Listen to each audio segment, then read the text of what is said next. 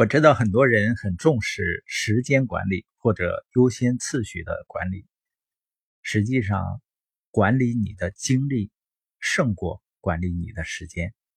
这么说吧，人有很多种能力，比如说情绪管理的能力、思考力、人际关系的能力。那你觉得精力是不是一种能力呢？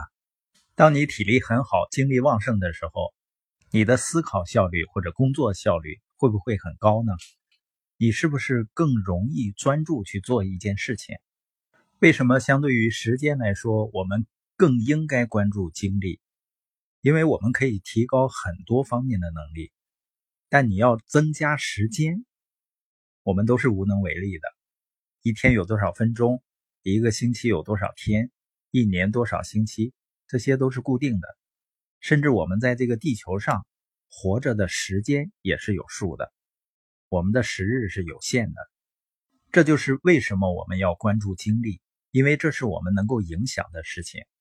有一本书叫《精力管理》，作者说呢，高效能的基础货币是精力，而不是时间。我们每个人一天多少小时是固定的，但是我们可用的精力的数量和质量是不一定的。所以它是我们最宝贵的资源。我们越是对自己的体力、精力负责起来，去管理好，我们工作效率就越高。当然呢，如果我们去责怪别人或者外部环境，它会消耗我们的精力。我自己就是一个很典型的例子啊。在我二十来岁的时候，就整天感到疲惫不堪。而后来进入健康领域呢，随着对健康管理认识的提高。体力呢也越来越好，尤其是最近，我开始做健康塑形，通过每天的运动、高蛋白、低热量、低脂肪的饮食，再加上营养素的补充，觉得呢体力精力特别好，工作效率呢也大幅度提升。大家都应该有感受，如果你体力精力不够的情况下，你发现你的注意力是很难集中的。这也是很多父母他在抱怨孩子写作业啊、学习注意力不集中。一方面，爱玩是孩子的天性，还有一个因素，可能跟你给他吃的食物也有关系。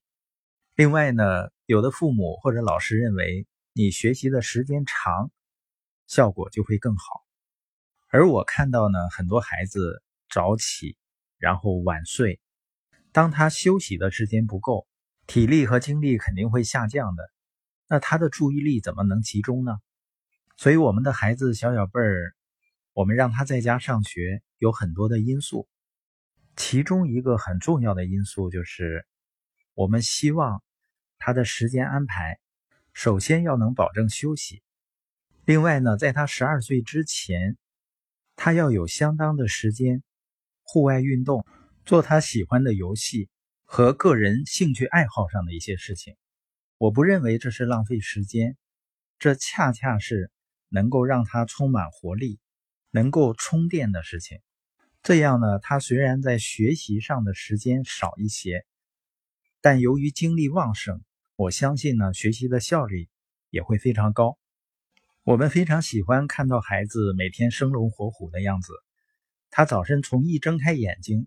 就兴奋不已，就要上天的那种感觉，一直到晚上睡觉前呢，还在床上拼命的蹦来蹦去。通过我们的实践呢，我越来越相信人的健康是可以自我管理的，精力呢是可以自我管理的。就像我们的孩子，他吃的一些小零食啊，我们自己吃的一些零食，也都是不含糖的，而且呢含有维生素和矿物质。